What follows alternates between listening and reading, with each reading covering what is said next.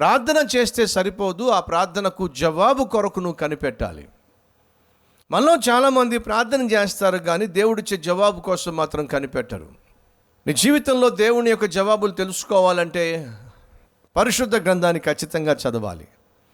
నా జీవితంలో గడిచిన సుమారు ముప్పై రెండు సంవత్సరాల వాక్య పరిచర్య జీవితంలో ముప్పై సంవత్సరాలకు పైగా సేవా జీవితంలో ఎన్నెన్నో ప్రశ్నలు ఎన్నెన్నో సమస్యలు ఎన్నెన్నో శోధనలు ఎన్నెన్నో పరీక్షలు ఆటంకాలు అపాయాలు ఈ వీటన్నిటి మధ్య నాకు ఏ ప్రశ్న వచ్చినా ఎక్కడి నుంచి జవాబు నాకు వచ్చిందో తెలుసా? పరిశుద్ధ గ్రంథం నుంచి. ఏ పరిస్థితి నాకు దాపరించినా ఏ ప్రశ్న నా హృదయంలో ఉదయించినా నాకు జవాబు దొరికింది ఎక్కడయ్యా అంటే పరిశుద్ధ గ్రంథంలో. పరిశుద్ధ గ్రంథము జీవము కలిగినటువంటి దేవుని హృదయము. నువ్వు ఆ హృదయాన్ని స్పర్శించినప్పుడు దేవుడు మాట్లాడుతున్నది నువ్వు గ్రహించగలుగుతావు. దేవుడే మాట్లాడుతున్నట్టుగా నువ్వు గ్రహిస్తావు. కాబట్టి మీరు జాగ్రత్తగా వినండి.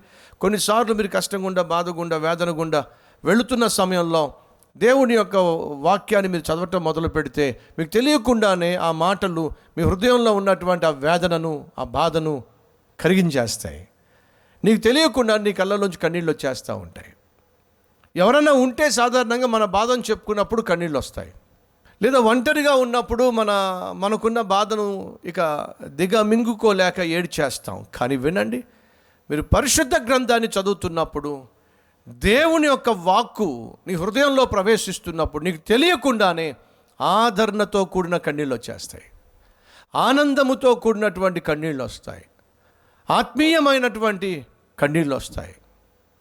దేవుడు నాకు తోడుగా ఉన్నాడు. దేవుడు నాతో మాట్లాడుతున్నాడు. దేవుడు నాకు అండగా ఉంటానంటున్నాడు. దేవుడు నాకు సమాధానం ఇస్తానంటున్నాడు. దేవుడు నన్ను అద్దరికి చేరుస్తానంటున్నాడు. దేవుడు నన్ను స్వస్థపరుస్తానంటున్నాడు అనే ధైర్యము ఎక్కడి నుంచి వస్తుంది? ఈ అపాయం నుండి ఈ ఆపద నుండి ఈ అవరోధాల నుండి దేవుడు నన్ను తప్పిస్తానని వాగ్దానం ఇస్తున్నాడు. పరిశుద్ధ గ్రంథాన్ని చదువుతున్నప్పుడు దేవుడే సాక్షాత్తు దేవుడే నీతో మాట్లాడతాడు. కాబట్టి పరిశుద్ధ గ్రంథాన్ని క్రమముగా చదవాలి ఖచ్చితంగా చదవాలి. ఏదో ఒక రోజు ప్రార్థన చేసేసి మరొక రోజు జవాబు వస్తుంది అనుకుంటే అది పొరపాటు. అబ్రహాముకు దేవుడు వాగ్దానం చేశాడు కానీ చేసిన వాగ్దానాన్ని ఇరవై ఐదు సంవత్సరాలకు ఇచ్చాడు. దావీదుకు వాగ్దానం చేయటమే కాకుండా రాజుకు అభిషేకం కూడా చేసేసాడు కానీ పదమూడు సంవత్సరాలు వెయిట్ చేయాల్సి వచ్చింది. యోసేపుకు పదిహేడు సంవత్సరాల వయసులో దేవుడు కలలిచ్చాడు. సూర్య చంద్ర నక్షత్రాలు వచ్చి తన ఎదుట మోకరించినట్టుగా కల కళ వచ్చింది. కానీ ఆ కలభావం నెరవేరడానికి యోసేపు పదమూడు సంవత్సరాలు వెయిట్ చేయాల్సి వచ్చింది. ప్రియ సహోదరి సహోదరుడా దేవుడు తన కుమారుడు యేసుక్రీస్తుని లోకానికి పంపించాడు కానీ పంపించినటువంటి దేవుడు తన కుమారుడు పరిచర్య చేయడానికి ముప్పై సంవత్సరాలు ఎదురు చూడాల్సి వచ్చింది. నీ జీవితంలో చాలా ప్రశ్నలు ఉన్నాయి.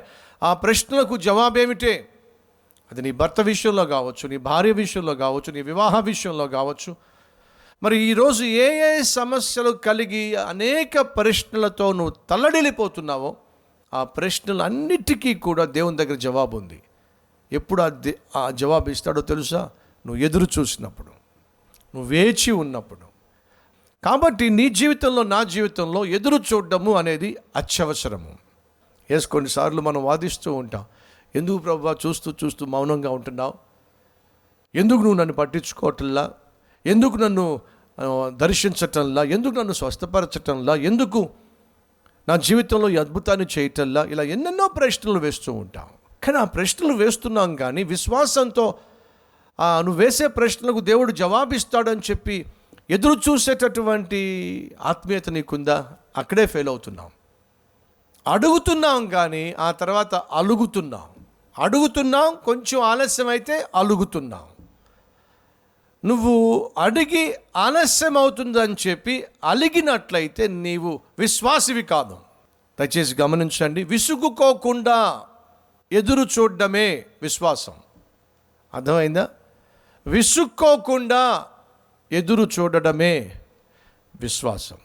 మనలో చాలామందికి దేవుడి దగ్గర నుంచి జవాబు కొంచెం ఆలస్యం అయితే ఎంత విసుగు వచ్చేస్తుందో ఎంత చిరాకు వచ్చేస్తుందో ఎంత కోపం వచ్చేస్తుందో అది విశ్వాసం కాదు. విసుక్కోకుండా ఎదురు చూడడం విశ్వాసం.